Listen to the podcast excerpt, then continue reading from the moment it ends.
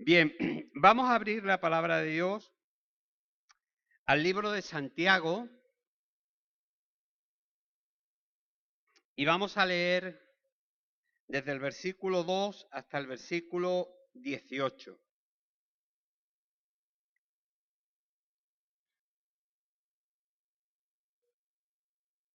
Santiago 1, 2 al 18.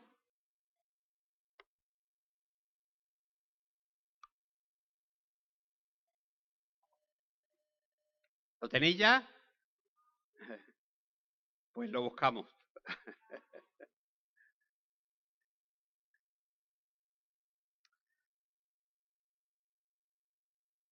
Santiago 1, 2 al 18. Que dice así, hermanos míos, tenedlo por sumo gozo cuando os encontréis en diversas pruebas, sabiendo que la prueba de vuestra fe produce paciencia, pero que la paciencia tenga su obra completa para que seáis completos y cabales, no quedando atrás en nada. Y si a alguno de vosotros le falta sabiduría, pídala a Dios, quien da a todos con liberalidad y sin reprochar, y le será dada. Pero pida con fe, no dudando nada, porque el que duda es semejante a una ola del mar movida por el viento y echada de un lado a otro. No piense tal hombre que recibirá cosa alguna del Señor. El hombre de doble ánimo es inestable en todos sus caminos. El hermano de humilde condición gloríese en su exaltación, pero el rico en su humillación, porque pasará como la flor de la hierba. Pues se levanta el sol con su calor y seca la hierba, cuya flor se cae y su bella apariencia se desvanece. De igual manera también se marchitará el rico en todos sus negocios. Bienaventurado el hombre que persevera bajo la prueba, porque cuando haya sido probado, recibirá la corona de vida que Dios ha prometido a los que le aman. Nadie diga cuando sea tentado, soy tentado por Dios, porque Dios no es tentado por el mal y Él no tienta a nadie. Pero cada uno es tentado cuando es arrastrado y seducido por su propia pasión. Luego, la baja pasión, después de haber concebido, da a luz el pecado. Y el pecado, una vez llevado a cabo, engendra la muerte. Mis amados hermanos, no os engañéis. Toda buena dádiva y todo don perfecto proviene de lo alto y desciende del Padre de las Luces, en quien no hay cambio ni sombra de variación. Por su propia voluntad, Él nos hizo nacer por la palabra de verdad para que fuéramos como primicias de sus criaturas. Qué pasaje más hermoso y qué cosas más bonitas hay aquí para para poder aprender. ¿eh? Hace unos meses eh, estuve predicando sobre la necesidad de vivir vidas cristianas coherentes. Creo que algunos recordaréis algo. ¿eh? Eran vidas comprometidas en las cuales se prestaba atención a ver qué era lo que nos movía, qué era aquello que realmente nos movía a hacer las cosas o por qué creíamos lo que creíamos. Y hablábamos acerca de, eh, de vivir esas vidas coherentes. El problema que Santiago plantea en esta epístola es un término que mm, ahora se ha metido dentro de lo que es el nuevo diccionario de la lengua española. No sé si lo habéis escuchado, algunos, pero es el término postureo. ¿Lo habéis escuchado? Es un término nuevo que indica determinadas cosas. ¿eh? Y precisamente es algo que podemos descubrir en, en estos pasajes que estamos leyendo, en el libro de Santiago. El postureo, según el diccionario, define un comportamiento en el que lo que importa es la apariencia. ¿Eh? Es, mm, por decirlo de alguna manera, ah, es estar en el sitio y aparecer. Es, aunque te cojan así. ¿Eh? De hecho, fijaos que el nuevo diccionario ha metido también un término nuevo que está relacionado con el postureo. ¿Sabéis qué otro término es? El término selfie. ¿Quién sabe lo que es un selfie? Un selfie es una, una foto que te haces tú mismo. ¿Eh? ¿Por qué se hacen esos selfies? Bueno, los selfies se hacen porque uno quiere dejar constancia de que ha estado allí. Si ves a un personaje famoso, ¿eh? entonces te pones así un poquito de lado y te haces una foto para dejar constancia de que tú has estado allí donde estaba ese personaje. ¿eh? Con eso ya tú pasas a la posteridad. Y no te digo nada si se te ocurre de colgarlo en el Facebook. ¿Eh? Entonces, eh, es como decir, yo estuve con, aunque tú no lo conozcas de nada, pero ha figurado por un momento. Es decir, es una actitud en la que lo que te importa es dejar constancia de que tú estabas ahí y al mismo tiempo, es decir, que todo el mundo diga, hay que ver lo importante que es fulanito que estaba con menganito. ¿Eh? Esos dos términos están relacionados. No sé si vamos entendiendo lo que quiero decir. Es un término que tiene que ver mucho más con la apariencia que con la relación. ¿Eh?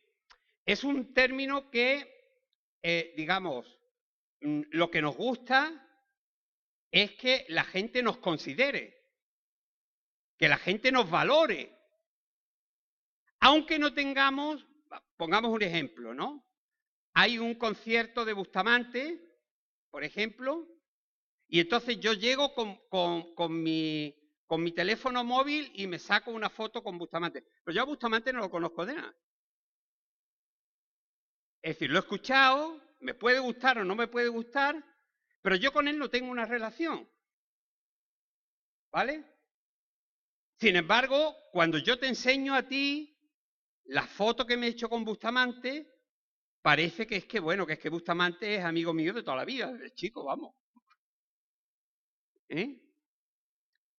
El gran problema, hermanos, que Santiago estaba tratando en, en esta epístola era precisamente el postureo. El estar de figurita. ¿Eh? el, estar allí, pero no tener relación. Vivir o decir que se cree algo, pero realmente no comportarse como lo que se cree. Eso es postureo. ¿Eh? El postureo tiene muchas formas de manifestarse. Por ejemplo, decimos que el cristiano se tiene que comportar de tal manera y nos llenamos la boca. ¿Eh? Sabemos muy bien las teorías. Leemos la Biblia y sabemos lo que Dios dice que tenemos que hacer. Esa es la teoría. Pero luego nosotros decimos, hay que vivir así y nos llenamos la boca diciéndolo, pero es toda una postura. Porque luego a la hora de vivirlo, vivimos como nos da la gana.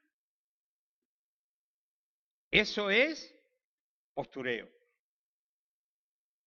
¿Eh? Cuando venimos a la iglesia, y damos la imagen de ser creyentes comprometidos durante la semana, hermano, en la iglesia es muy fácil ser cristiano. Porque aquí, es decir, en principio nos amamos todos, nos aceptamos todos y entendemos que es decir que nadie es mejor que nadie. ¿Vale? Pero sucede que en muchas ocasiones damos una imagen aquí de que luego nuestras vidas en el resto de la semana son unas vidas ricas delante de Dios. Son unas vidas llenas de Dios. Son unas vidas que agradan a Dios. Pero muchas veces, durante la semana, no nos preocupamos de tener relación con Dios, igual que yo no conozco a Bustamante. ¿Eh? Es decir, pero el domingo me hago la foto y digo, mi relación con Dios está bien, porque yo estoy aquí. Hermano, eso también es postureo.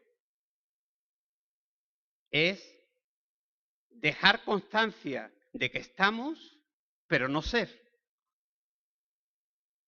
¿Eh? Cuando damos una imagen delante de los creyentes y otra imagen delante de los inconversos, también es postureo. Queremos que los demás reconozcan en nosotros la foto. Este es cristiano. Pero luego a la hora de la vida vivimos como nos encarte. Eso es postureo. Y hermano, el postureo no existe solamente en, la vida social, en las redes sociales, existe en, todos los campos de nuestra sociedad hoy en día y también dentro de la iglesia. La epístola de Santiago y parte de lo que hemos leído nos, va a enseñar un poquito, espero, sobre cómo debemos comportarnos para no vivir vidas de postureo. ¿Eh? Se cree que la epístola de Santiago fue una de las primeras epístolas escritas. Fijaos que eh, se, se sabe esto porque cuando se habla de la congregación, en el capítulo 2, todavía a la congregación se la llama la sinagoga. Es decir, era una congregación judeo-cristiana, de las primeras congregaciones que hubieron. ¿eh? Porque los primeros cristianos eran, venían del judaísmo, eran judeo cristianos. ¿Vale? Entonces, fue una de las primeras epístolas. Eh, según descubrimos en la epístola de Santiago, aquellos creyentes que habían salido del judaísmo estaban sufriendo persecución, estaban pasando por pruebas. Los líderes religiosos de Jerusalén, que eran los que dirigían el cotarro del judaísmo, mandaban a gente a perseguir a los cristianos. ¿Acordáis de Pablo? ¿Qué dice la Biblia de Pablo? Dice que fue mandado por los líderes de Jerusalén hasta Damasco, en Siria, para perseguir a aquellos que habían abrazado la fe cristiana. ¿Eh? Aquellos creyentes estaban viviendo persecuciones de dos tipos. Por una parte, persecución de la religión judía y por otra parte persecución de los romanos. Es decir, que mm, la llevaban clara. por un lado y por otro te daban guantazos. ¿Eh? Y esos creyentes, hermano, por lo que descubrimos del pasaje, nos damos cuenta que no estaban entendiendo bien el por qué estaban viviendo aquellas pruebas. Lo acabamos de leer. ¿Eh? Algunos pensaban que, es decir, esas pruebas eran como tentaciones de Dios. ¿Lo habéis notado? Que les dice Santiago, mira, que nadie diga que cuando está pasando por una prueba, que cuando es tentado, está siendo tentado de parte de Dios, porque Dios no tienta. ¿Eh? Ahora entraremos un poco más en, ese, tema porque creo que es muy interesante. Pablo, perdón, Pablo, Santiago, que es un hombre que habla, eh, digamos, de una manera muy fresca, muy natural. Es decir, la epístola de Santiago es una epístola muy pegada al suelo. Santiago no, no era un escritor que como Pablo en muchas ocasiones parece que está flotando a tres palmos de la tierra. ¿Eh? Santiago era un escritor muy natural. Trataba las cosas muy naturales y trata en toda la epístola de una manera muy grande todo lo que es ese postureo cristiano. El intentar aparentar ser lo que no se es. Y empieza, hermanos, por hablarle a los creyentes acerca de la importancia de entender el por qué ellos estaban sufriendo esas persecuciones. Fijaos que hemos leído y les dice, hermanos, tened por sumo gozo cuando os encontréis en diversas pruebas, sabiendo que la prueba de vuestra fe produce paciencia. Es decir, Él les llama a que en medio de las, de las circunstancias difíciles mantuvieran el gozo del Señor. Había gente, hermano, habían creyentes que, es decir, estaban un día arriba y otro día abajo. Eran creyentes que aparentemente declaraban ser creyentes firmes. Habían decidido seguir al Señor y, entre comillas, con todas las consecuencias. Pero cuando llegaban las pruebas, estaban un día arriba y otro día abajo. ¿Sabéis cómo lo llama aquí Santiago? Dice que eso es ser como una persona de doble ánimo. Es decir, yo lo diría de una forma que quizás lo vamos a entender muy bien. ¿Eh? Son gente que se han ido a un parque de atracciones, se han montado en una montaña rusa y están en un momento arriba y en otro momento abajo. Pero el problema es que se han quedado a vivir en la montaña rusa. ¿Eh? Han decidido vivir así.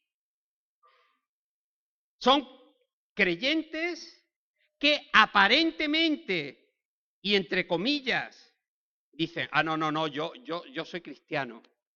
Yo sé lo que tengo que creer. Yo he decidido seguir a Cristo. Pero en cuanto vienen las primeras luchas, ¿eh?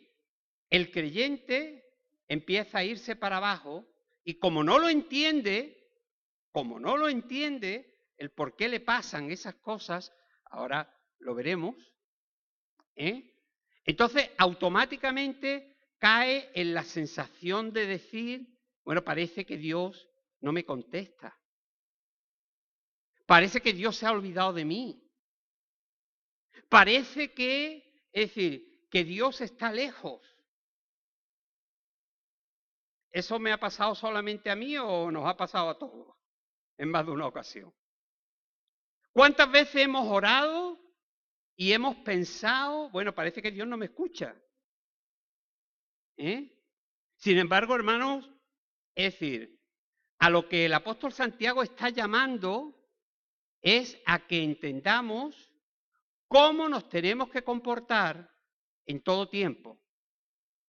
Santiago está llamando a los creyentes que dicen que son estables a que sean estables de verdad. ¿Eh? Porque no podemos declarar ser una cosa, pero luego en la realidad ser otra. Eso es solamente postureo. Jesús lo llamaría como, como lo llamó en muchas ocasiones. ¿Sabéis cómo lo llamó Jesús al postureo? Hipocresía. Es decir que se cree algo, pero luego no vivir conforme a lo que se dice, que se cree. ¿Eh? Es muy importante, hermanos, que nosotros nos demos cuenta que aquí el apóstol eh, Santiago está hablando acerca de que muchos de los problemas que vivimos en nuestra vida proceden de nuestra propia personalidad. No le echa la culpa al diablo. Los cristianos hemos crecido en un ambiente en el que siempre tenemos que tener a un diablo cerca para echarle la culpa de todo lo que nos pasa. ¿Sabéis por qué? Porque es más fácil tener a alguien a quien culpar y no aceptar nuestras propias responsabilidades. Siempre decimos es que el diablo me tentó, es que el diablo me, me, hizo caer. No, tú no tienes responsabilidad ninguna, que va. Tú, es decir, tú eres un santo muy bueno, pero claro, eres una víctima del diablo o una víctima de las circunstancias de la vida.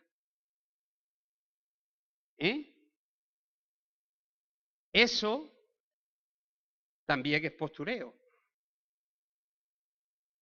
Es el, el, el buscar a alguien a quien echarle la culpa en lugar de asumir las consecuencias de las cosas que hacemos mal.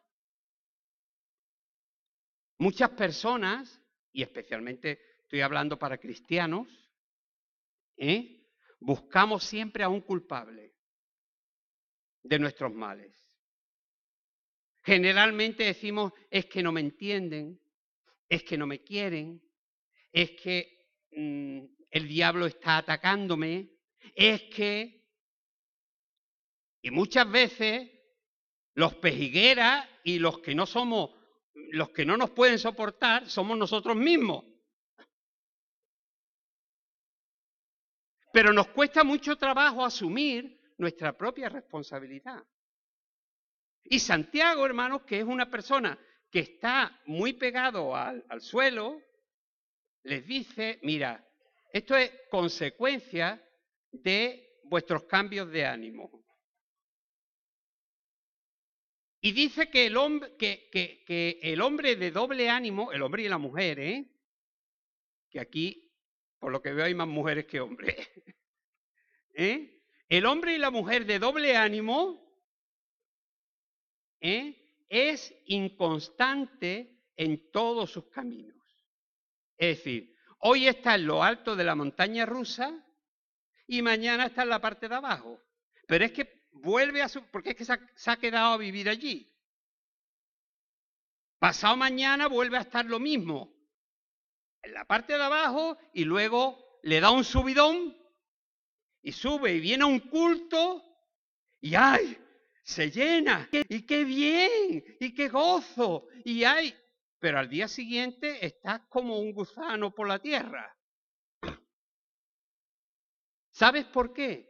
Es consecuencia de la naturaleza humana.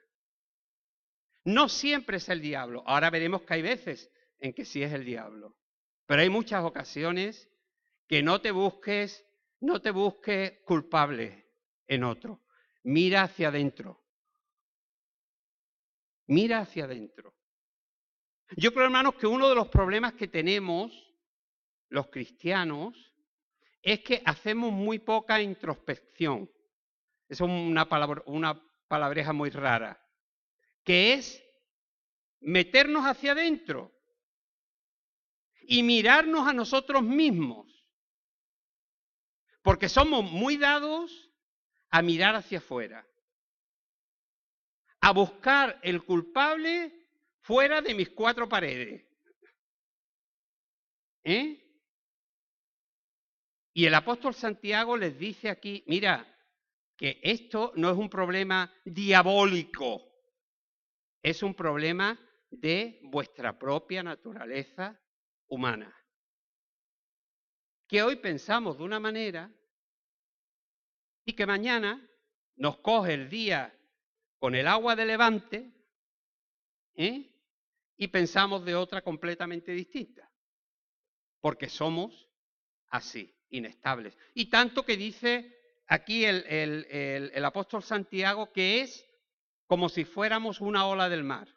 Bueno, yo, yo más bien diría como un corcho en lo alto de una ola, que va para aquí y para allá.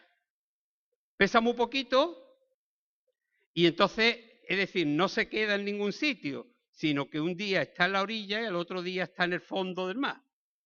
¿Eh? Otra de las cosas que eh, Santiago les habla en contra de lo, que, de lo que yo he querido llamar el postureo cristiano, ¿eh? es ese sentimiento, hermanos, de pensar que uno lo sabe todo. Pensar que uno tiene respuesta para todo. Te pregunta alguien algo y tú tienes que saber la respuesta. ¿Eh?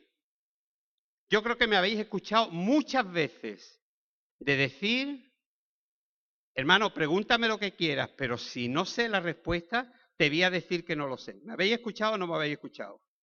Muchas veces a lo largo de mi vida. Porque nadie lo sabe todo. Y tenemos que aprender a ser más humildes y a reconocer que hay cosas que, hermano, no podemos entender si no es con la sabiduría de Dios.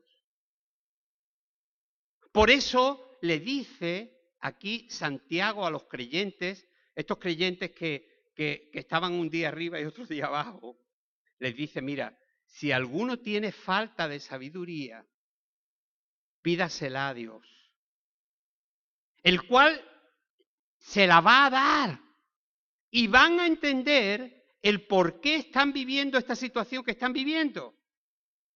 Porque Dios da a aquel que le pide más abundantemente de lo que él siquiera piensa. El texto dice, porque Él le dará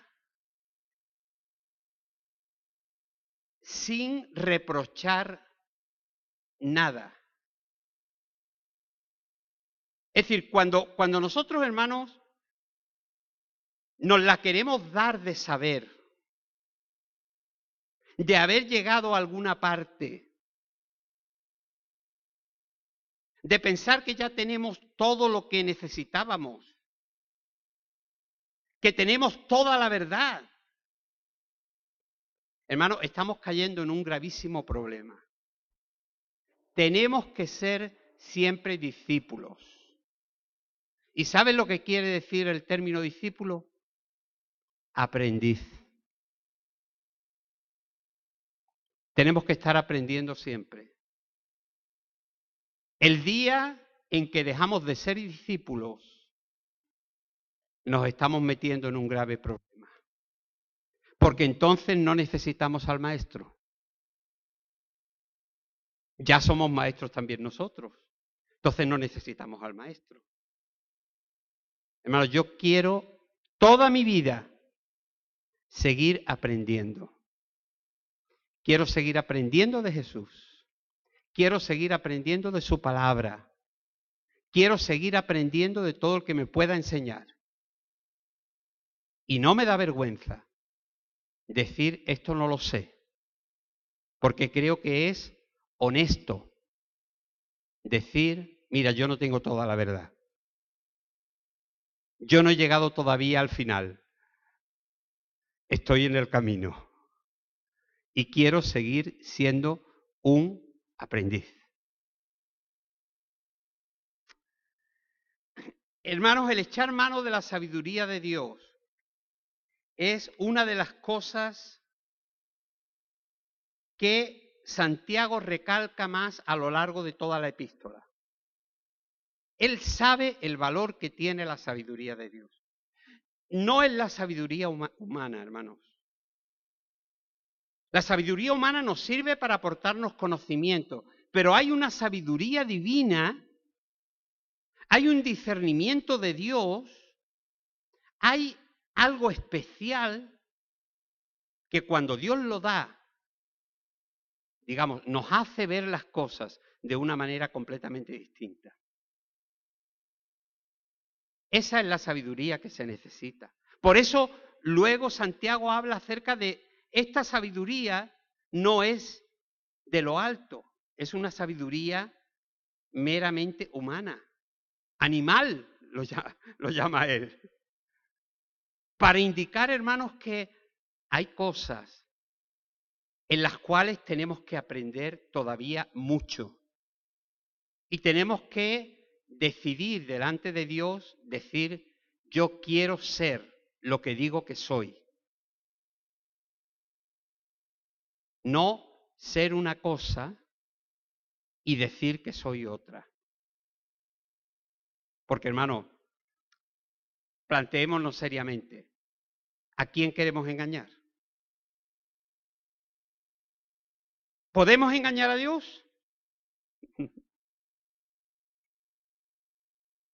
¿Podemos engañar a, la gente? Algunas veces sí. Y durante algún tiempo también. Pero como hay por ahí un dicho que creo que es bastante sabio, dice, no se puede engañar a todo el mundo todo el tiempo. Más tarde o más temprano se nos ve el plumero.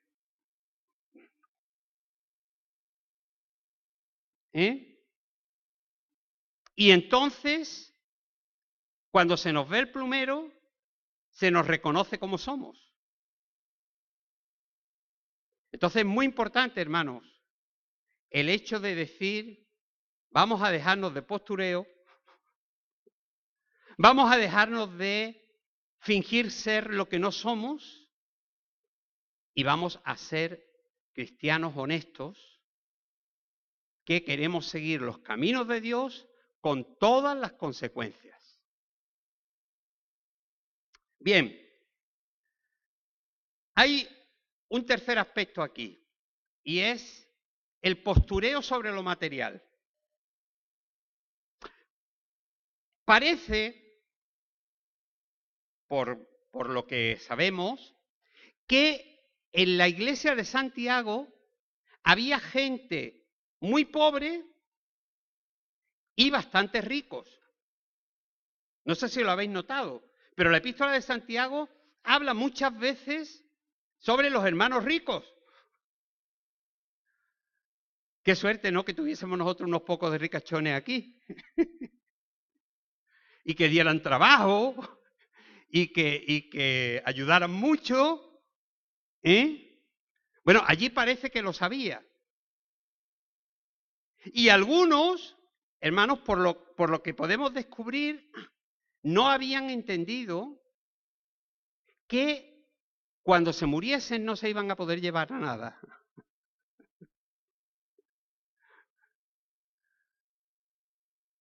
Desnudo salí del vientre de mi madre y desnudo volveré a la tierra. Ahí hay una igualdad total. Dios ha hecho que todo el mundo nazca sin nada y que se vaya sin nada. Tú te puedes pasar la vida guardando cosas, atesorando, pensando que, bueno, que, que, que ya tienes seguridad, como aquel que decía, alma mía, descansa, que tienes muchas cosas para muchos años. Y el Señor le dijo, tonto, esta noche vienen a pedirte tu alma y qué harás con todo lo que tienes. Habían creyentes, hermanos, allí, que dirían, como, como, como podemos decir nosotros, no, mm, yo no estoy preocupado de lo material. ¿eh? Para mí, lo importante es lo espiritual.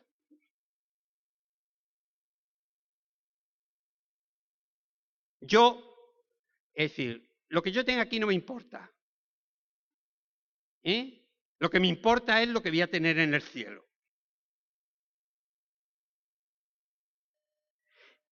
Hermano, no está mal el aspirar a tener lo que se pueda. Lo que está mal es depender de eso para la vida. Esa es la diferencia. La diferencia entre un rico que es consecuente un cristiano rico que es consecuente es saber que lo que tiene no le da ni la vida, ni la felicidad, ni lo llena de nada, sino que todo eso, sin Dios y sin el conocimiento del Señor, hermanos, no le vale para nada. Eso era lo que alguna gente no entendía. Por eso Santiago les tiene que decir, mira, dejaros ya de tanta posturita. ¿Eh? Que decís que no os importa, pero estáis viviendo como si lo fueseis a llevar todo. Y no te podrás llevar nada, hermano. No te podrás llevar nada. Tenemos que ser consecuentes. Si decimos, es que yo tengo mi, como, como dice el apóstol Pablo en Colosenses, ¿no? Poned la mira en las cosas de arriba, no en las de la tierra. Y nosotros decimos, hoy qué bonito, hoy qué bien. ¿Eh? Pero luego seguimos mirando la cartilla todos los días a ver lo que nos entra. ¿Eh?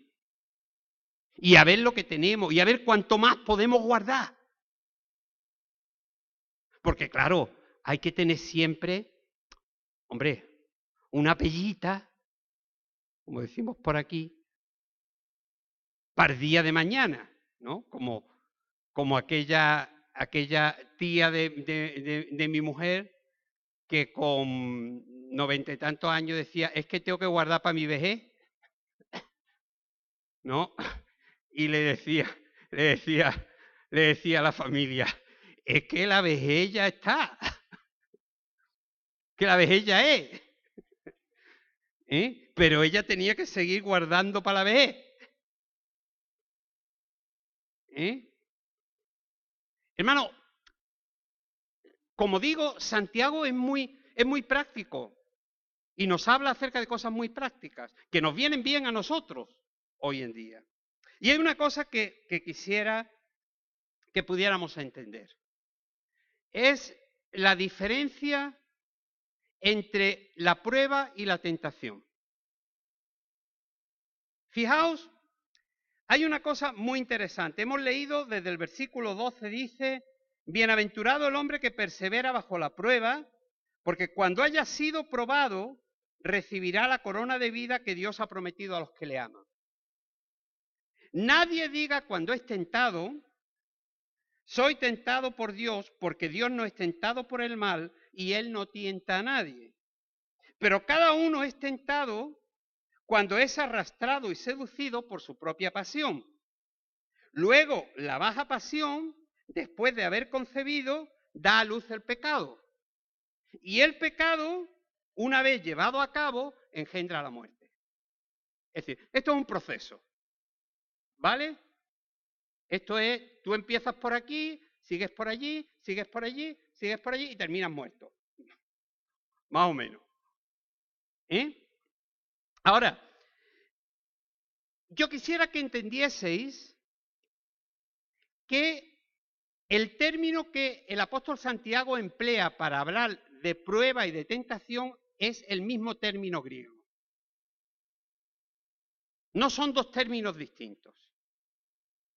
La prueba y la tentación se expresan en griego con un solo término. Es un término raro, no hace falta que lo diga, pero es decir, es el mismo término. Sin embargo, Santiago hace aquí una distinción muy grande entre lo que es ser probado o ser tentado. ¿Eh? Pasar una prueba o sufrir una tentación. Y yo quiero, porque creo que nos viene bien y nos ayuda, ayudaros para que podáis descubrir cuando paséis por una situación en la vida si estáis sufriendo una prueba o una tentación. Es lo que me gustaría por lo menos dejaros llegar hasta aquí hoy. ¿Eh? La prueba, hermanos, una de las características de la prueba es que las pruebas producen madurez. Fijaos, lo hemos leído en el versículo 2 y 3. Dice, sabiendo que la prueba de vuestra fe produce paciencia, pero que la paciencia tenga su obra completa para que seáis completos y cabales, no quedando atrás en nada. Es decir, el término que aquí se emplea como completos es el término griego teleios, que quiere decir maduros. ¿Eh? Es decir, la prueba tiene una finalidad que es ayudarnos a madurar. La tentación tiene una finalidad completamente distinta. La tentación quiere hacernos pecar. ¿Entendemos la diferencia? Vamos a, ver a ver con dos ejemplos la cosa muy claramente. Abraham fue probado, dice la Biblia. ¿Eh? Dios le dijo a Abraham, entrégame a tu hijo, lo que más quieres. Y Abraham estaba dispuesto a entregárselo. Llegó hasta el final, hermanos. La Biblia nos dice que él ya tenía el, cuchillo levantado para clavárselo a Isaac. Pero Dios lo paró de cometer aquella atrocidad, porque era una atrocidad. Y Dios se hubiese puesto al mismo nivel que estaban los dioses de los pueblos paganos de alrededor, que pedían que se les sacrificasen a los niños. ¿Eh? Pero ¿qué dice la palabra de Dios? Que cuando Abraham que cuando Dios vio que Abraham tenía esa actitud de obediencia, le dijo, no mates a tu hijo, porque ahora sé que me temes. Y luego la palabra de Dios dice, y a partir de ahí, Dios lo bendijo llamándolo su amigo. Fijaos, hermano, ¿Hay mayor honor para alguien en el mundo que Dios lo llame su amigo? Es decir, ¿alguien puede recibir una mayor bendición que el hecho de que Dios te considere que tú eres su amigo? La prueba, hermanos, de Abraham, porque él resistió y mantuvo su fe en Dios. Tanto que dice la palabra de Dios que él pensaba que si ese hijo tenía que morir, Dios era capaz de levantarlo de entre los muertos. Fijaos si se mantenía en su corazón el sentimiento de fe, de confianza en Dios. La prueba hizo, hermanos, que Abraham saliese bendecido. Las pruebas que nosotros vivimos al final sirven para bendecirnos. Igual le pasó a Job. La Biblia dice que Job, fijaos, fue tentado por el diablo y le tuvo que pedir permiso a Dios para tentarlo. ¿Eh? Gracias a Dios que no estamos a merced del enemigo, como mucha gente piensa, sino que nosotros le pertenecemos a Dios. ¿Eh? Y el diablo no puede hacer nada contra nosotros si Dios en algún momento no lo autoriza. Y hermanos, tenemos que ser conscientes que Dios tiene para nuestras vidas planes de bien y de paz. Pero fijaos, Job superó la prueba. ¿Sabéis? La Biblia llama a la, a la prueba de Job una tentación. ¿Y sabéis por qué lo llama una tentación? Es muy fácil. Porque el propósito del diablo en la tentación de Job era hacerle pecar contra Dios. Lo que el diablo pretendía era que Job maldijese a Dios, tanto que por boca de su propia mujer le dice, maldice a Dios y muérete. ¿Lo recordáis? ¿Eh? Es decir, el, el eh, digamos, el interés o, o la dirección de la tentación es pecar contra Dios, pecar contra sus leyes. La prueba, hermanos, tiene una dirección completamente distinta. De la prueba podemos salir más maduros y perfeccionados. Tanto que dice la Biblia que cuando Job superó la prueba, porque no pecó con su boca contra Dios, Dios lo bendijo mucho más de lo que tenía al principio. ¿Nos damos cuenta? Entendemos, hermanos, que hay unas diferencias muy claras entre la prueba y la tentación. La prueba produce madurez. La tentación produce pecado. Cuando yo me enfrento a una situación en mi vida, yo puedo saber si es una prueba, si cuando yo supere esa situación, me va a edificar me va a bendecir, me va a ayudar, me va a hacer una mejor persona, me va a cambiar cosas para bien. Si a lo que me enfrento es aún dirigirme al pecado, lo que estoy viviendo no es una prueba, es una tentación. ¿Por qué la tentación, hermanos? Y aquí lo tenemos, lo hemos leído, trabaja de la siguiente manera dice que la tentación se da así. Dice, cada uno es tentado cuando es arrastrado y seducido por su propia pasión. Es decir, lo que nos gusta, lo que nos atrae. ¿Eh? Os voy a poner un ejemplo y yo creo que lo entenderemos muy bien. Un pez ve debajo del agua una lombriz que se está contorneando. Y como al pez le gusta la lombriz, pues se va para comerse la lombriz. Y no sabe que detrás de la lombriz hay un anzuelo. Pero claro, le gusta la lombriz. Y la ve desde lejos. Y se va acercando hasta que muerde el anzuelo. ¿Vale? Un ratoncito se encuentra con una ratonera con un trozo de queso. Lo huele desde lejos, se va acercando y dice, hoy me pego el festín. Y cuando mete el hocico para llevarse el queso, le cae en lo alto la, la parte de, de la trampa y le corta la cabeza. Ese, hermano, es el proceso de la tentación.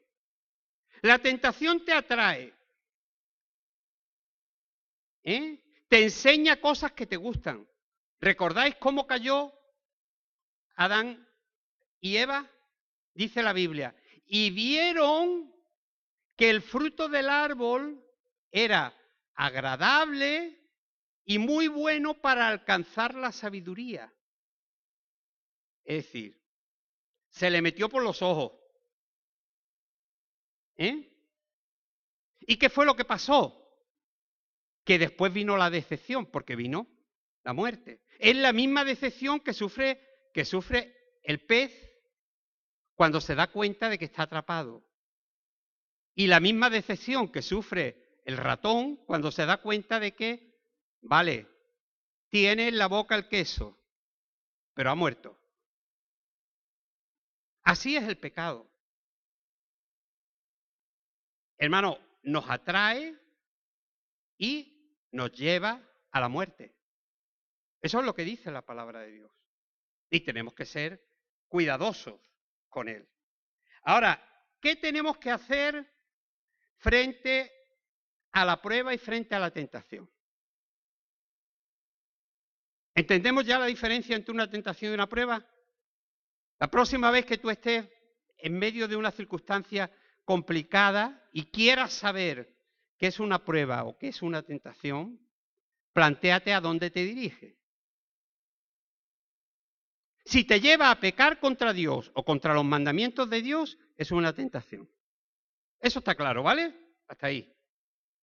Si el resultado de lo que tú vas a sacar de esa situación es bendición para tu vida, es edificación, es ayuda o transformación de tu carácter, eso es una prueba. ¿Eh? Ahora, ¿qué es lo que tenemos que hacer? Os voy a leer las, diferencias y algunas de las cosas que creo que tenemos que hacer. La prueba nos edifica. La tentación nos hace pecar. La prueba puede venir de Dios, de las circunstancias de la vida o ser permitida por el Señor a través de cualquier medio. La tentación viene del enemigo. Entendemos esas dos diferencias. El origen, de dónde viene una cosa y de dónde viene la otra. ¿Vale? Mientras la tentación produce atracción hacia el pecado, la prueba produce resistencia. Es decir, la prueba, hermanos, hay que resistirla. Hay, perdón, la prueba hay que pasarla. La tentación hay que resistirla. ¿Eh? Son dos cosas diferentes. El resultado de la, de la tentación es decepción y muerte. El de la prueba es madurez, descanso y paz. Y como digo, hermanos, la tentación hay que rechazarla. Y la prueba, aprender a soportarla. Espero porque otro día continuaré con algunas cosas más de, de, esta epístola tan antipostureo, ¿eh? pero espero que hoy Luego se lo cuentas, Paco. Espero que hoy por lo menos hayamos podido aprender algo que nos ayude para nuestra vida espiritual. ¿Eh? Y que dejemos de estar en el selfie, de sacarnos la fotito y que seamos más lo que decimos que somos. ¿Eh? Ser más consecuente con lo que el Señor nos ha llamado a ser. Sus hijos comprometidos, estables, firmes y que sabemos cuál es la voluntad de Dios. Que el Señor os bendiga.